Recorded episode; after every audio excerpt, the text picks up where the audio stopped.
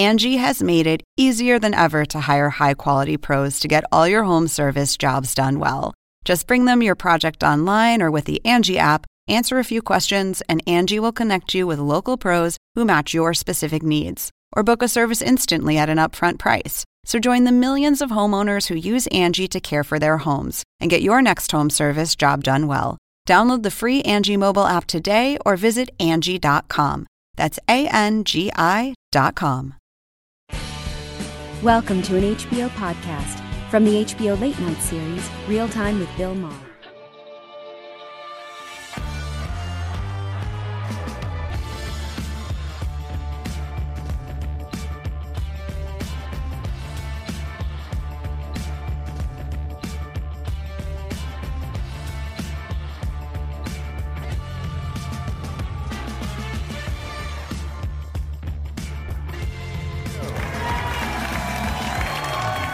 You, ladies and gentlemen. Thank you.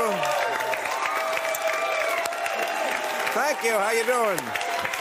All right. I appreciate it. I know. okay. Thank you. And I, uh, first of all, I'm sorry I missed the last two weeks. I didn't want to. You heard this. They said I had uh, COVID. Uh, this is, you know, it's like when you go to Jiffy Lube, they show you the air filter and you go, okay, okay you're the expert. I, I, I, you know, I thank you for all the get well wishes. I can't oblige you. I never was sick. I felt nothing but okay. You know, I mean, I had the vaccine. That's another rumor. I know I had it. You know, I mean, who knows? I don't. It's not. Not worthy of applause, but okay. you know, did it help? With probably. I don't know. We don't. We don't know. Yes, probably. I don't know. I, you know, most people who got the thing never, you know, got very sick. Less than four percent went to the hospital. I know media doesn't like to talk about that. It's something to be respected, obviously. Yes, and um, so good. I got. Point is, I had it, and now in America we're like bribing people to get the vaccine.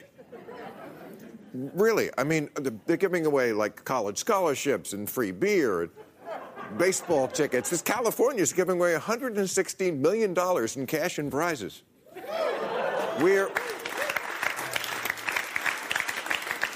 We are at the Bob Barker phase of the pandemic. I love this country. All over the world, people are dying to get this vaccine, but here they got to give you a jet ski first. And then maybe I will consider. The other stupid thing, people said, how could you have, you know, tested positive if you had the vaccine? It happens. They never said it was 100% effective. Nobody ever did. The same week happened to me. Nine Yankees who had the vaccine tested positive, which is supporting my theory that the virus comes from bats. No, that's, that's, that's, that's not even my theory. I was always saying from the beginning it could have been lab, could have been bats. Facebook said you can't even say it might be in the lab. Well, now everyone's saying it might be. I was always saying this is not political. Just treat this as a science issue. We don't know where it came from. Well, now the Wall Street Journal says it might be the lab. We had the guy from former CDC head said he thinks it's the lab. We don't know. The Biden administration now is looking into it might be the lab. And there are rumors, and I'm not saying it's nefarious from the lab, just an accident, but there are rumors that maybe the lab was manipulating the virus to make it stronger, uh, which is a violation of a sacred principle in China no substitutions. And you can.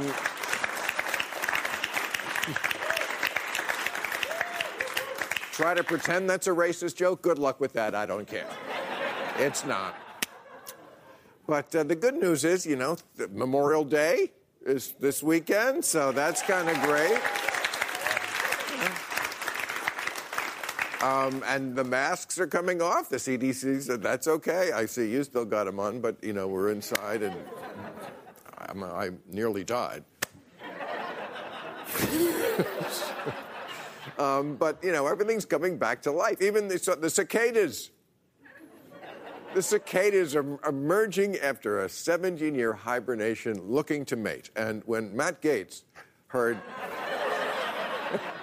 heard 17 and looking to mate, he ordered a whole new supply of ecstasy. I tell you, Matt, you remember Matt Gaetz? Uh, we should have. Eat it, nerd. We got to show the picture every time.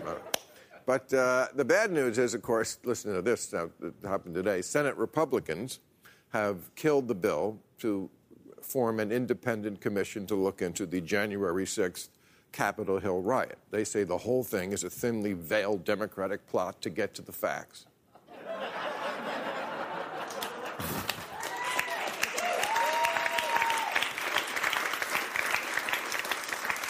Ted Cruz said, Yeah, no biggie. If there had been any real danger, I would have been in Cancun.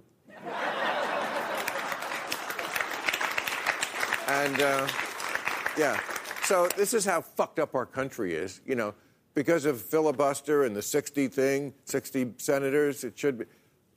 54 voted for that. Only 35, and it killed it. Only six Republicans voted for this bill Mitt Romney, Lisa Murkowski, the usual suspects in the non terrorist wing of the Republican Party. Uh, why do Republicans, by the way, even get a say in this?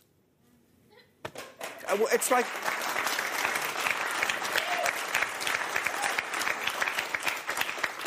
It's like letting the dog decide to look into who shit on the rug. I think I know. and you know, one of the reasons why is because the Republicans know their constituents either don't care or, listen to this, three out of four, and this is rank and file Republicans, believe who was responsible for the Capitol Hill riot? Left wing protesters trying to make Trump look bad. You know, also trying to make Trump look bad, the seven deadly sins, the human eye, and food. I. I tell you, Republicans, they, they love this idea of the false flag operation. You know, whenever they do some fucked up shit, it's always us dressed up as them. Everything is the Boston Tea Party. No, they were dressed as Indians. We were real dressed as that? What the fuck? I wonder if they try this at home with their wives. Honey, that was not me fucking the babysitter. That was a Democrat dressed as me fucking the babysitter. And, and he was using my penis. That's how bad they are. All right, we got a great show. We have James Carville and Nicholas Kristof.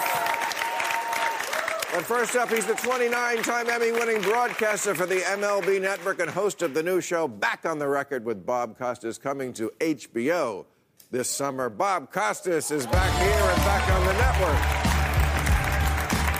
Hey, halabim. We're not shaking. No, we're no. bowing. We're waving. I, of course. I don't get that. I thought we all agreed, and Yeah. I found out how wrong I am, having been out getting COVID. How?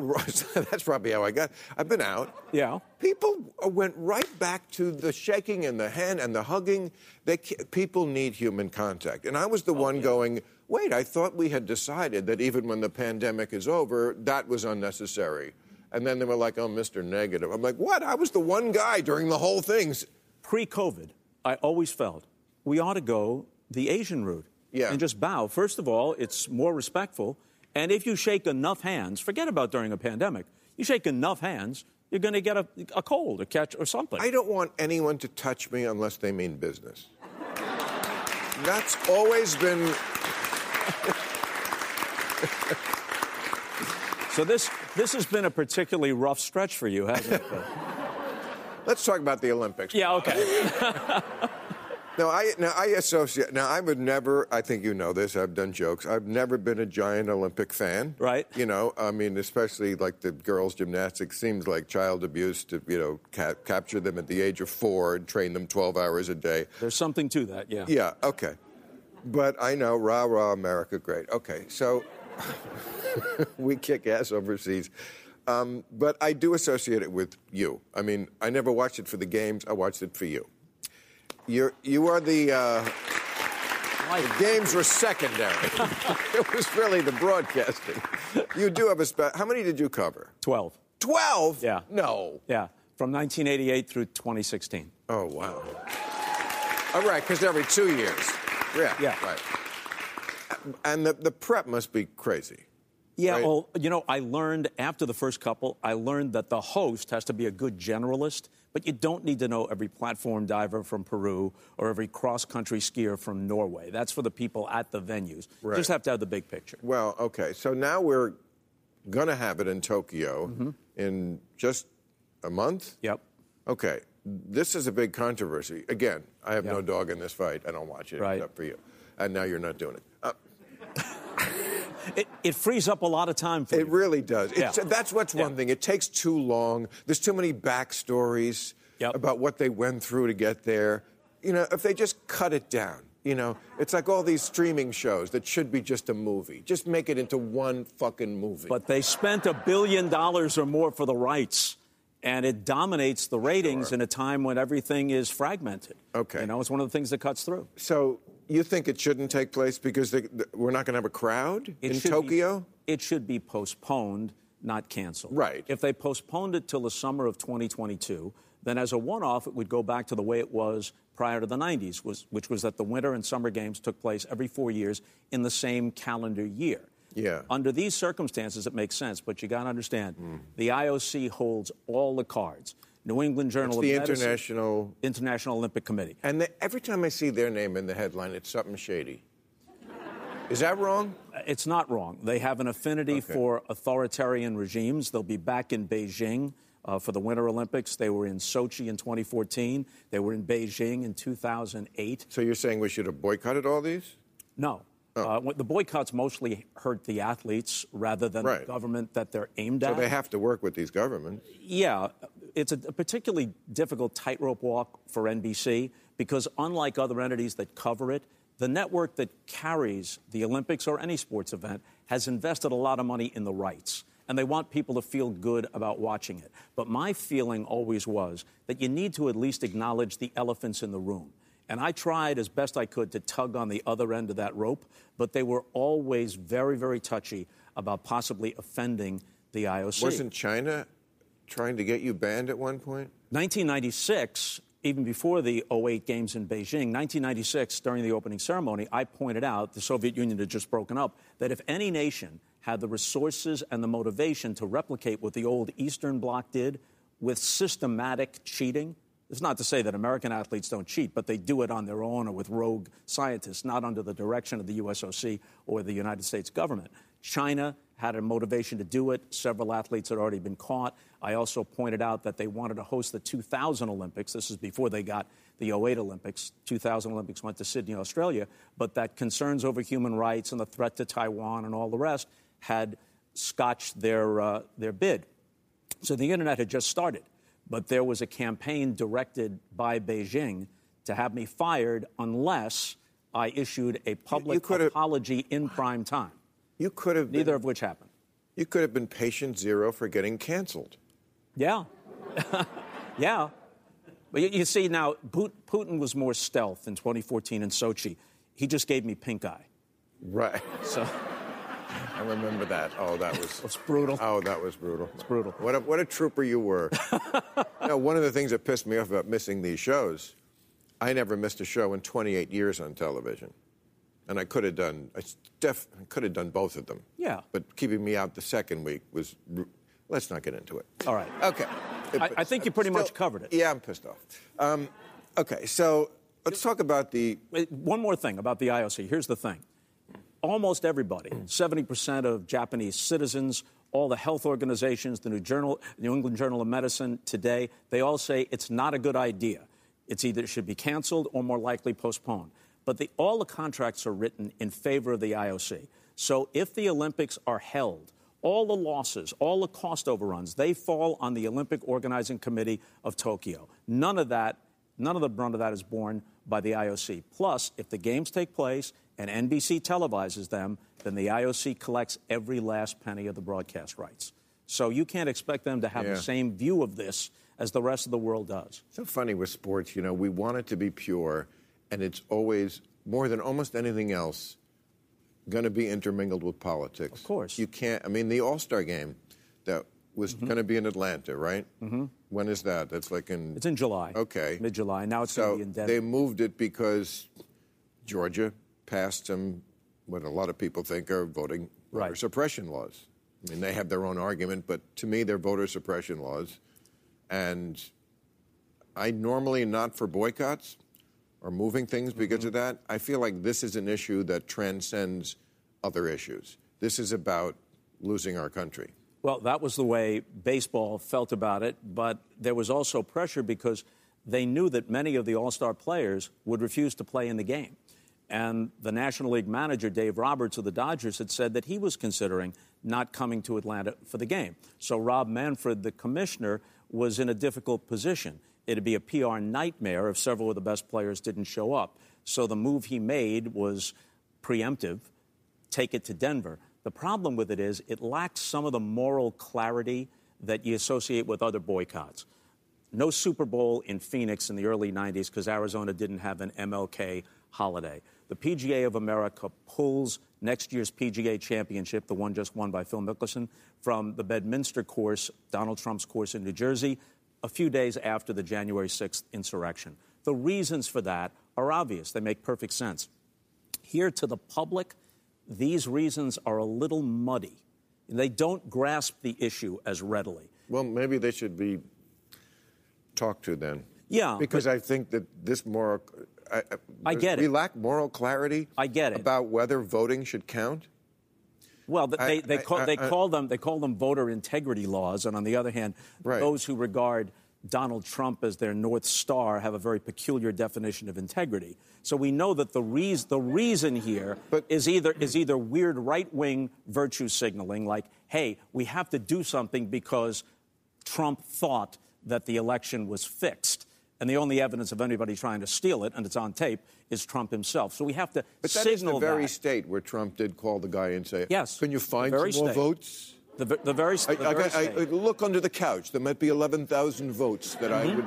And, and, then while, Brad Raffensperger, who was the Republican, Yep. who in many ways saved this republic because you know if we had lost that state or Arizona, Mm-hmm. It could have gone in a very different direction.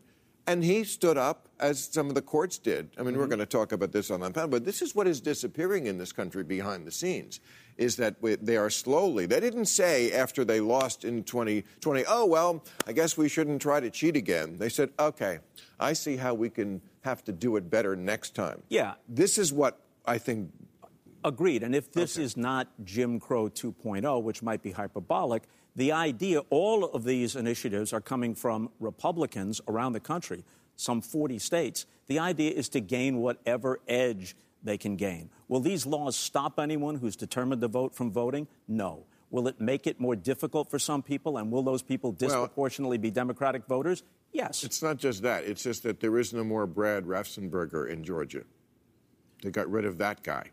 Well, and part of it is That's what they're doing. Yeah, part of it is that the state legislature, Right. controlled by Republicans, getting- can yeah. oversee the It's gonna- elections, overturn certain right. things. But meanwhile, they move it to Denver, 9% African American population, 51% in Atlanta. Okay. You know, That's macro. That's the other thing is I- no, I get your I agree right. with the point. I just So- don't know that the point resonates as well uh, as it might have been intended. Well, that's what I'm here for. All right. Last question. I, I see that the Major League Baseball now uh, is going to count the records of the Negro Leagues, which I think is from 1920 to 48, That's right. with regular Major League Going to blend them in. blend them in with statistics. So it could be that if they find out that Josh Gibson, right, hit 800 home runs, he would be the all-time leader. Yeah. Where are you on that? here's my feeling. Very often, if you're in general sympathy or agreement with a cause, then you're supposed to just nod and assent with anything that's presented under the heading of that cause. Not on this Yeah, show. You, you know all about it. All right, so uh, I, w- I was the MC, if that's the right word, of the opening of the Negro Leagues Museum in Kansas City. Hmm. It's one of the great museums of any kind in the country.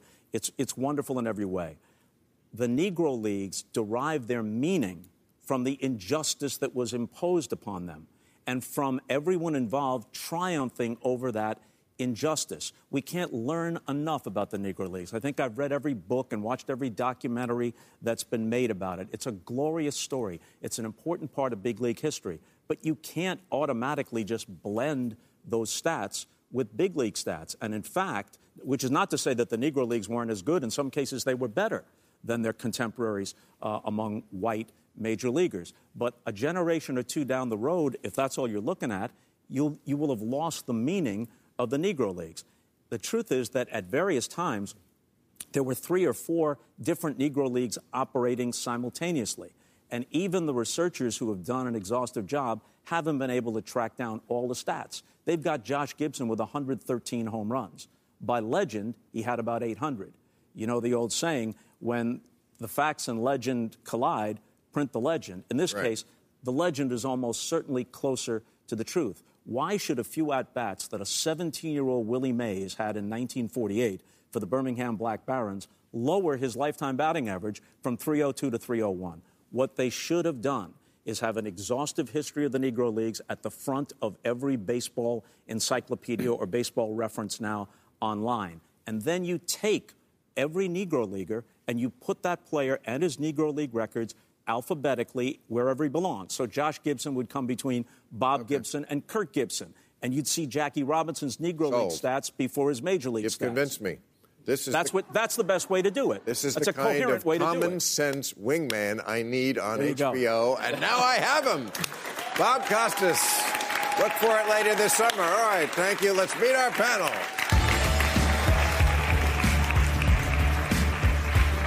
Hey guys. Hey. All right, he is a Pulitzer Prize winning columnist at the New York Times and co author of Tightrope Americans Reaching for Hope. Nicholas Kristof is back with us. Great to see you, Nick. Good to be here. He's a Democratic strategist and host of the weekly podcast Politics War Room with James Carville and Al Hunt, always making news. James Carville, always showing the flag for LSU. okay, so guys, uh, we started to talk about this over there. I'm a little worried. I used to use the word slow moving coup even before Trump was elected. I am going to have to double down on that. Uh, I feel like it just is taking more than one election cycle. And when elections become about the election itself, then you lost your country then you're not really a democracy anymore. And I mean, the fact that they now, today, we found out there's going to be no commission to look into what happened on January 6th. Not that, not that it was a mystery, right? What, what, yeah. To begin with. Uh, Liz Cheney, the one prominent Republican who spoke out against it, she's gone. They exiled her. I mean, as I was saying to Bob, they're replacing the people who saved the last election by a thumbnail they're replacing them with the, the Stop the Steal people. I, what is going to happen in 2024, and what do we do to stop it? Because it's not the same scenario already with what is going on behind the scenes. you know, I don't think in, in early 2021 we can know what's going to happen in the 2022 elections, let alone what will happen in 2024. And I do mm. think that the degree to which the GOP has gone off the rails does truly mitigate its chances of, of, of coming back. Um, I also think that you know political scientists have, have argued that there is a considerable risk of a backlash, which you alluded to, and that truly what has often suppressed the vote has not been voter ID laws; it's been apathy. And one good mechanism to counteract that apathy is when people say people are trying to suppress you but, to uh, vote. But I'm not talking about actual voting. I'm talking about they're changing behind the scenes the people who count the right. votes. This is what Stalin used to say. It doesn't matter who votes, it matters who counts, who counts the, the votes. votes. This is what's changing.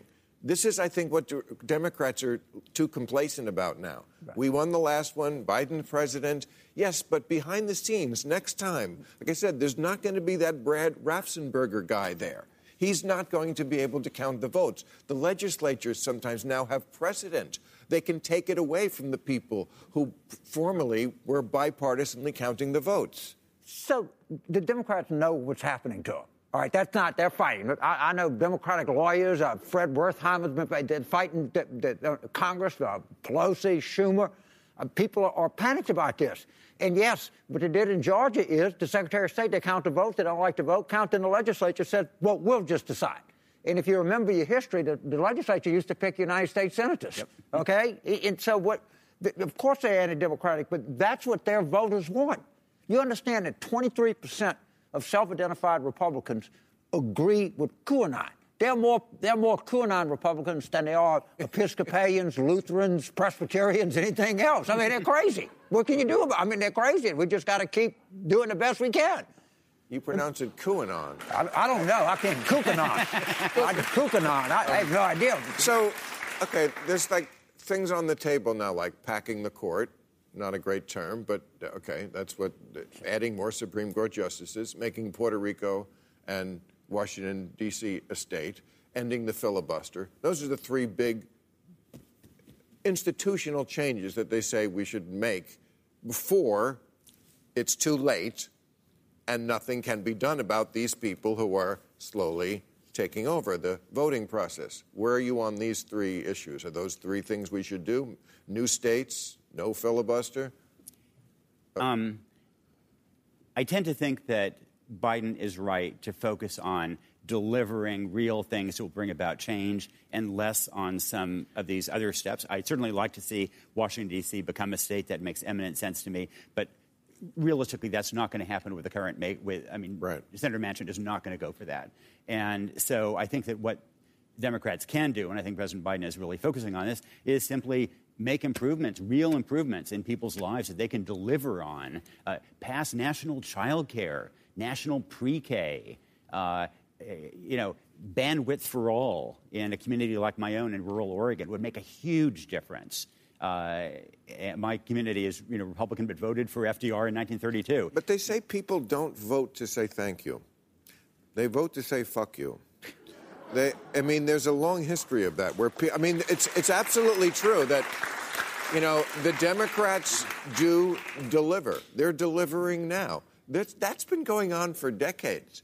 I mean, maybe it's what you said a couple of weeks ago that so many got so many headlines. You said wokeness is a problem, and everyone knows it and talks about it behind the scenes, and no one talks. What do you just? I, I got a gift for you. Oh, okay. You gift? Oh. it's written by Lenin left wing communism, an infantile disorder. He couldn't deal with the wokes in St. Petersburg a hundred years ago.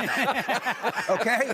If he couldn't deal with these extremely woke people, what are you and I going to do? Right? So we didn't do that well in the election. We lost House seats. Right. We didn't. We, we came back in Georgia, but we have the vice president has to vote to break a tie. Biden came within 42,000 votes of losing. How much more damage can these people do to the party brand before they figure out to do the things that Nick is talking about, to do the things that, that you're talking about? You got power. That's the only way you can do it. And by to acquire power, you have to talk the language of the people. And we got to start learning that. Well, this is all pie in the sky stuff. And the people get their news now really from news feeds mostly. They see it on Facebook or when someone sends them something or Twitter. They're not reading the New York Times, I'm sorry to say, most of them. Not enough. Not enough. Um, so, and what they see there, I've made this point, is this drip, drip, drip every day of something insane. Yeah. And it's always you know, not that QAnon is not the most insane. Of course it is. That wins the trophy. But when they see, you know, like a few weeks ago, we were doing a bit about the movies that have to have disclaimers now. And we made a joke about Snow White because the kiss is non consensual. and then they did it. Like three weeks later, it became reality. we can't have Snow White kiss because it's non and this is what my point is that the Democrats have become the party of no common sense. Okay. Oh. And you can't win elections. What? That is 15% of the Democratic Party. I know, but it's their, but it's their rep. Well, I, I, Anything that's uh, of the party of, you right. know, if it go, it's either goes in the blue bin or the red bin. Right. Is the problem. But, but the Democratic Party is, is a, a lot of blacks, a lot of college educated women, a lot of people that look to the federal government to dull the harsher edges of capitalism, a, a, a, lot of immigrants, you know, a lot of people out here. If you go and look at it, by the way, the Democratic Party had, had to make a decision between the practicalness of Joe Biden And every, everybody on the left, Senator Warren, Senator mm-hmm. Sanders, everybody had all the money in the world. It wasn't close. It was like 65 to 35. It, and 15% of our party disrespects Democrats who go out and vote in primaries, make a choice, make a selection. And until we all learn that and, and, and not let the, the urban educated core define us to everybody else in the country, we're going to continue to have disappointing nights like we had in November. But this is and about. I'm, I'm, telling you, it's because people like. I was reading about Lockheed Martin. They are one of the companies, this is going on all over the country now, that have, I would say they're forced to have this kind of diversity training. It's a three day camp. I mean, people were writing about it. Uh, they, what's in it for the men? Marginalized groups are freed from the exhausting work of coaching white men to understand their world. Well, I'm sure that is sort of a problem sometimes, people who don't understand your world, but I thought we were getting along enough to talk to each other in the workplace. So they hire so these companies, I mean this is a cottage industry now of you hire someone to yell at the white people. And and I mean, it's a reflection, though, Bill, of a reality that there is a certain amount of myopia about racial issues. And one of example course. of that is a panel of three white guys talking about race. Okay, um, uh, this is this. I'm sorry. That's just. It's just like.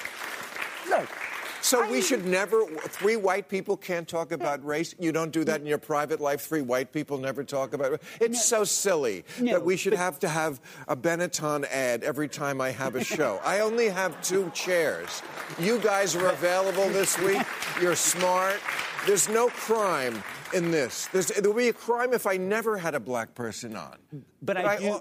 But I do think that discussions about diversity do benefit from diverse voices, and I do yes. think that, and I do think that an awful lot of whites. I mean, polls show that about 50% no. of whites in America don't believe that blacks face serious impediments. In fact, you know, there was a good Harvard study showing that they, they sent out 1,500 applications with some black names, some white names sure. uh, to uh, job wanted uh, job ads. Uh, a white name was equivalent to eight more years of job experience.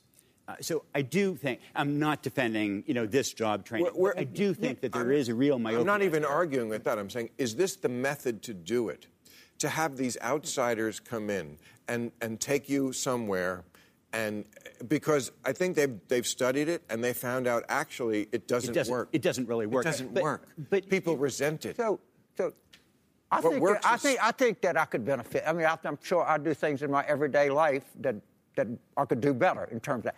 But you start out and you said, all right, you sorry white sack of racist shit. And then, okay, well, I don't want to listen to it anymore. You, now, you've lost me there. That's, you know, if you start out and you is. say, there are ways that you communicate with people that you, you don't realize that there are things that you're doing that send the wrong signal, I'm all ears. Right. But, but and, and by the way, that this guy, Eric Hoffer, this long-short philosopher, said every movement starts out as a cause, morphs into a business, and ends up a racket part of this diversity training stuff, I'm sure, has hit the racket it stage. Is, it is a woke protection racket because yeah. you can't say no to it because then you're racist to begin with. And what they have found out is that what works better, so commonsensical again, side by side, people working side by side, which I thought we were doing and moving toward when people actually work together and, by the way, can joke with each other.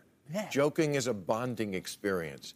Who who is now? No one would make a joke. But, but I do think that you know James was right earlier in making the point that this is an extreme wing of the Democratic Party that causes these but problems. This... And I don't think that what Lockheed did is truly the most important issue face challenge facing the country. No. Yet, you know, we amplify it but, by, with our discussion. But what I'm what I'm no, it's not. But it, they're not the only company doing it. It's going on all over. And what I'm asking is I think this is going to be a problem for the Democrats because nobody who is in a three-day camp and resents it is going to blame the Republicans for this. They're That's going true. to blame the Democrats. And they're going to say, you know what? I think I can handle this on my own. I mean, there are racists out there in this country. of course, there is racism in the system from the beginning that needs to be rooted out. But on an individual level, there are people going, you know what? I get it. I'm not an idiot. I've looked at my soul. I know who I am. I don't think I'm really a part of this problem. And now you're yelling at me for three days for something that I thought I was taking care of on a personal level by being a decent person to everybody. And that. I, I, I, I think I think some of this. You talk about LSU. My good friend's the athletic director. They, they do a lot of this, but they, they start to do surveys. They find out how people feel in the workplace. That, I think you need that. I think people, a lot of white people don't live multiculturally, they live isolated. And I think I think that some of this is a, is a good idea. But there's nothing that you can do that you can't take too far. And apparently, Lockheed bought into some system from somebody that was just idiotic. All right. Well, if I can change topics here, uh, Vegas is coming back June 1st. They are opening at full capacity. So I just want to say, Las Vegas to me is America. yes, America's t- Vegas is tacky, but America's tacky, and. Uh, uh, and, you know, they have asked me, the city of Las Vegas, uh, to announce the new slogans to welcome the. No, they didn't really, but I'm pretending they did. To welcome the people back to full capacity. Would you like to see some of the new slogans that we have for Las Vegas? Okay. Las Vegas, screw as loud as you like without worrying about waking the kid. Las Vegas, we invented I never go outside. Come to Las Vegas. That stimulus money isn't going to spend itself. Vegas, now that you're immune, try the buffet.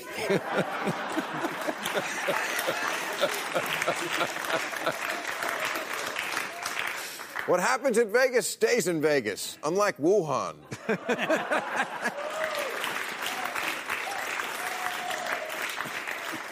Vegas, where the girls will do that thing your wife thinks is gross.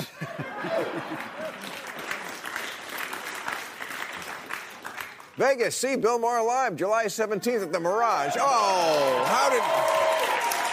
How did.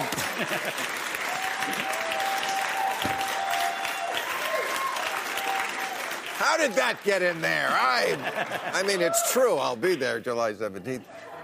Republicans, Republicans, kids eat free. Democrats, eat kids free.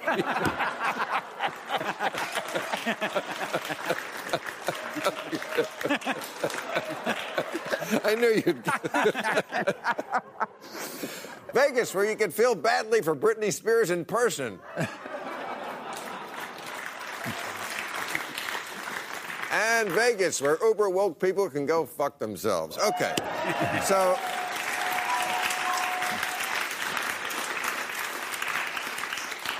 Okay, so one of the frustrations I had while I was off is that I was watching this war go on in Israel. Israel is the champion of having very quick wars. This one was 11 days, but most of them you can count by days, even the ones where they were facing whole armies.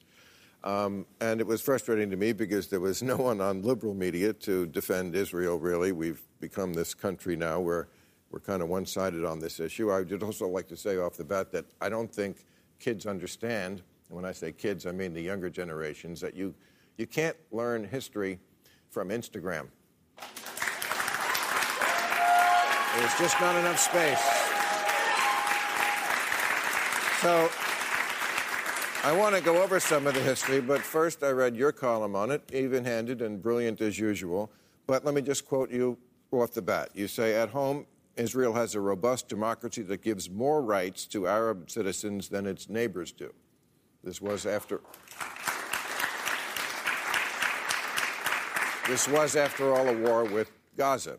Uh, thank God Israel treats its Arab citizens better than Egypt, Syria, or Saudi Arabia treat their Arab citizens. I didn't see much of that in the press, so I was glad to see you say it. Can you put some bones on that? Why do you say they treat their citizens better, their Arab citizens? So, uh, I mean, I also said a lot more. And clearly, within Israel, then uh, Arab citizens uh, obviously vote. They can serve in the Knesset. Uh, they can be judges. Uh, the, some of the most robust organizations speaking up for Palestinians are organizations like B'Tselem, the human rights organization. Uh, you know, it, that does not happen in Egypt, which obviously massacres Egyptians who support democracy. We've seen what happens in Syria. But I would also say that you know I made that point for context. I think it's important to understand that uh, that Israel at home truly is robust, but you know I don't think that's a defense for Israel uh, uh, engaging in possible war crimes in Gaza uh, or uh, engaging. In Well, Gaza in, fired 4,000 rockets into Israel. What would you say Israel should have done instead of what they did? So How I mean, could the you not commit? So, I mean, international lawyers are pretty clear that they have a right to defend themselves. They have a right to respond to, at military targets, but there was a sense that the response uh, was probably a war crime because it did not sufficiently avoid civilian casualties. Uh, But they purposely put the rockets in civilian places. That's their Yeah, yeah. strategy. Well, likewise, Israel's defense ministry is in a civilian area. I mean, both sides do this partly because they're crowded countries. I do think that Hamas particularly does this, and I think that's a war crime on the part of Hamas. And clearly, Hamas is engaging in war crimes when it shells. War Israel. is a crime. I, I mean, it seems like a silly argument when people go to war. I mean, there are certain things that are beyond the pale. This seems like, I mean, it was a normal war. People die in war. It's a horrible thing. But uh, But I mean, there, we have developed laws of war precisely to restrain the inhumanity of war. We don't allow chemical weapons. But and I we don't know how allow, else you uh, respond to civilians. when you have four. I mean, what if Canada fired 4,000 rockets into America or Mexico, where which is an even better analogy because we actually did steal the land from Mexico. Uh, I would submit that Israel did not steal anybody's land. This is another thing I've heard the last couple of weeks words like occupiers and colonizers and apartheid, which I don't think people understand the history there. There, there, the Jews have been in that area of the world since about 1200 BC, way before the first Muslim or Arab walked the earth, a thousand years before. I mean, Jerusalem was their capital. Okay, I, so if it's just about who got there first, it's, it's not even close. There have been a continuous Jewish presence. Yes, the, the Jews were the ones who were occupied by everybody. The Romans took over at some point, and then the Persians and the Byzantines, and then the Ottomans. So, yes, there was colonization going on there. Beginning in the 20th, 19th century, they started to return to Palestine, which was not never an Arab country. There was never a country called Palestine that was a distinct Arab country. And yes, there was a, a, a problem there because there was two people who wanted to share the land, which is why the UN in 1947 said, okay, we're going to partition it. Uh, we have the map. I want to show it. People forget what the map looks like. This is what was on the table at the beginning. The green is the part that the Arab population would have gotten. It's a good part of the country. It's the good part, a lot of it. Look what Israel has a little sliver by the coast and the desert in the south. That second map is what Israel has today. Yes, it is a lot more.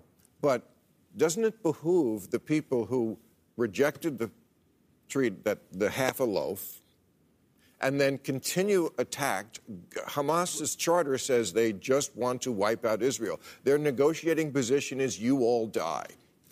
But Uh, I mean, there's a difference between dis- between defending Hamas, which I agree commits war crimes, and I I would accept that. I think uh, too often in liberal circles there's been a tendency to elide the repression of Hamas, the uh, homophobia of Hamas, the misogyny of Hamas. But that also does not excuse Israel uh, ruling uh, Palestinians in the West Bank, for example, without giving them any vote, taking water and giving it to settlers, and maybe most important, um, damaging any possibility down the road of creating a two state solution. You know, how do we avoid a war when somebody is shelling, somebody, your neighbor is shelling you? That's hard. But what we can do is try to create a two state solution 10 years from now. And the way you do that is you don't build up settlements right now in the West Right. Bank, I- and you don't create this division where Palestinian, you don't seize their homes in Sheikh Jarrah. I would agree with that, and I think a lot of Israelis do too. Do they Not, not? not enough to elect. Well, because because again, I mean, first of all, the two-state solution has been on the table a number of times. There could be a Arab capital in East Jerusalem now. if Yasser Arafat had accepted that in 2003. He did not. I mean, they have they have rejected this and went to war time and time again. And uh, you know, as far as Gaza goes, um, it's it's amazing to me that the progressives think that they're being progressive by taking that side of it, the Bella Hadids of the world, these influencers. Um, I just want to say, in February of this year, a Hamas court ruled that an unmarried woman cannot travel in Gaza without the permission of a male guardian. Really? that's the that's where the progressives are. Bella mean, Hadid and her friends would run screaming to Tel Aviv if they had to live in Gaza for one day. Right. But I mean, I've been to Gaza any number of times, and ordinary Gazans complain about Hamas all the time. I did not perceive right. Bella Hadid as defending Hamas. I saw her as speaking up for, you know, well, the 67 said, kids in Gaza who were killed. Well, she's from the river to the sea. Palestine, Palestine will be free, is I think what she chanted with people. That is a PLO slogan that means Israel from the river to the sea, is that there will be no more Israel. Uh, you want to say something about this? Well, I was kind of glad to listen because I feel like, do I want to step on a landmine? No, not really. but just to, to buttress uh, Nick's point a little bit, is I understand that they were about to form a government that included yes. the Arab Party. Correct. And once you're once you're part of the government, if, you, if right. they need your three votes in the Knesset to get to 61, which no apartheid no apartheid state ever right. did. What's but, it? An apartheid we think of as South Africa, which is the white people in Britain and Holland who never had any claim to the land or any history there, came thousands of years later and just took it over. That's a little different. And then they kept it an apartheid state because they just wanted the power. The Israelis, they have made mistakes, but it's an apartheid state because they keep getting attacked. If they don't keep a tight lid on the shit, they get killed. That seems like something different. But, for the same reason that you admire Israeli democracy and that you admire the fact that Arabs within Israel have the vote, then shouldn't those Palestinians in the West Bank have a vote for the people who rule but their lives? again, Israeli Arabs do have the vote, and they're in the but parliament, unlike in, in, an apartheid. Okay, I got to go to new rules. What, what a perfect segue to a lot of variety in this show. I'll give you that. All right. Okay. New rule California businessman John Cox, who is running for governor, can't appear at campaign stops with a bear, appear in campaign ads with a bear, and then complain, as he recently did, that all the media coverage focuses on the bear. it's a bear. Let me explain it to you this way, John. An old white Republican saying he's going to cut taxes and regulations, that's something we've seen. But an old white Republican saying he's going to cut taxes and regulations and then gets mauled by a bear, that's a little new.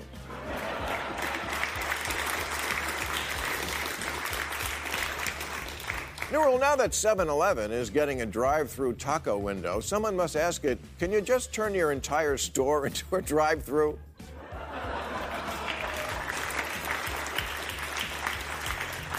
No offense, 7 Eleven, but no one ever says you haven't really been there until you've gone inside. That's the Statue of Liberty you're thinking of. You, you're a gas station without the gas.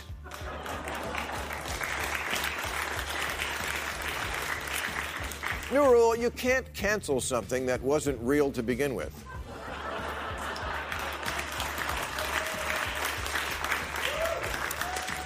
We recently learned that we may have seen the very last Golden Globe show ever because it turns out the Hollywood Foreign Press Association isn't diverse enough. Diverse enough? You mean it exists? I thought it was something Dick Clark made up. And if they're coming after award shows for not being diverse enough, who's going to break it to the Tonys? They need more straight people.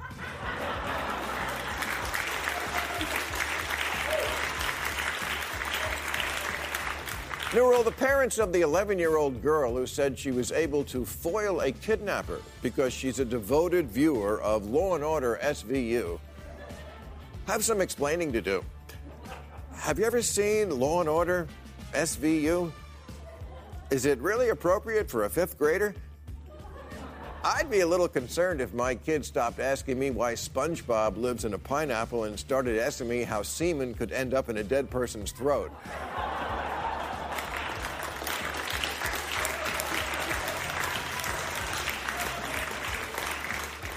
If men are expected to know 45 sexual positions, as, as Men's Health magazine suggests, they must be allowed to wear them on their wrist like a quarterback.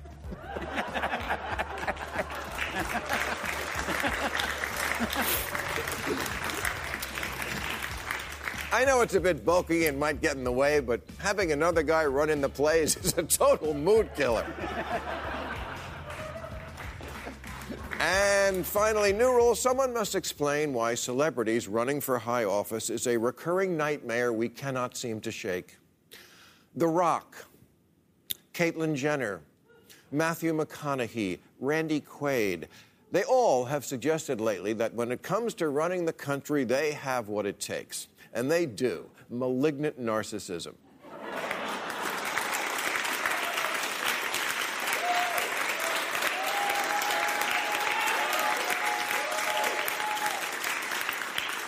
Did we all not just witness the cautionary tale named Donald Trump? The last four years was a warning, not an inspiration.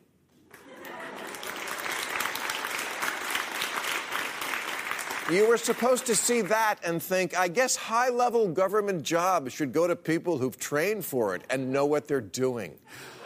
I'm sure Caitlyn Jenner is a nice person, but as California governor, she would be in charge of the world's fifth largest economy based on her qualifications of being a background character in a reality show not about her.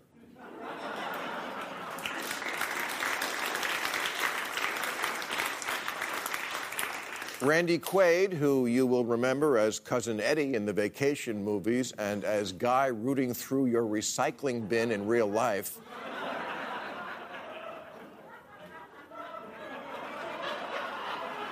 Also says he might want to run our state. When did governing become the safety school for when the guest spots on Chicago Fire dry up? we treat government like the lowest rung of celebrity rock stars, movie stars, TV stars, dancing with the stars, magicians, congressmen. Governing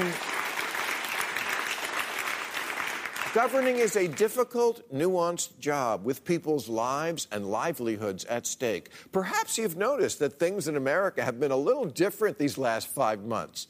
That's because there are people back in charge who spent their formative years not on a soundstage, but studying the stuff you need to know to be effective on the world stage.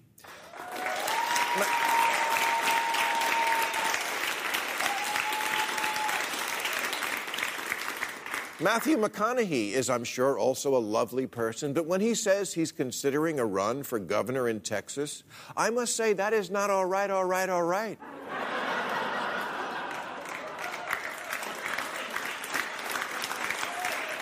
and I'm not saying that he and all these candidates haven't led lifetimes of glorious achievement. The Rock proved once and for all that weightlifters can drive. Matthew introduced Lincolns to stoners, and Caitlyn married the woman who married the guy who offend- defended OJ. and it's not that they are actors, it's that they're not professionals in this other field called government. This. This guy was a rock star, but because he was good in his field of government. That's not you. There's a there's a thousand things you have to know before taking office to do it right. And I bet those people I mentioned who are now in charge, they know the answers to questions that will come up. They don't have to look it up or ask. Can our celebrity friends say the same? Could they tell us, oh, I don't know, uh, what is budget reconciliation?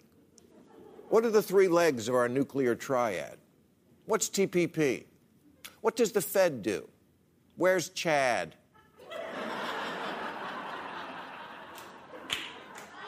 What agency is responsible for our nuclear weapons? What does the 14th Amendment say? Who's the Prime Minister of India? In the event of another nuclear standoff with Russia or China, describe Kennedy's strategy that got us out of the Cuban Missile Crisis. Governing is not a job you can pick up on the afternoon of the inauguration. You can't learn it on the fly, you can't fix it in post. Putin's not on a green screen, and he doesn't give a shit about your million dollar smile. If, if he tells you at a summit that he'd like to take Belarus now, you have to know that's a country and not his lunch order.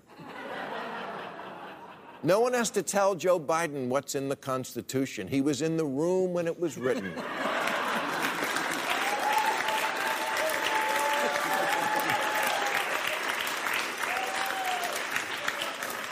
I'm sure The Rock is a good guy and a bright guy. And that is not enough. Not enough. And frankly, the fact that he thinks he can step into the single hardest job in the world with no preparation tells me one thing for sure about his judgment it's terrible.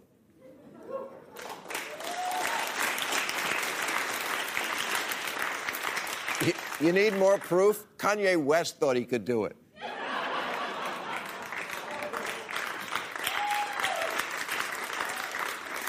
The Rock says he might be the right man for the job because he believes he can unite the country. You can't. Why? Because the blue states and red states both like your stupid movies? Let me put it bluntly to you and all these would be showbiz candidates. You're not good enough, you're not smart enough, and doggone it, it completely doesn't matter that people like you.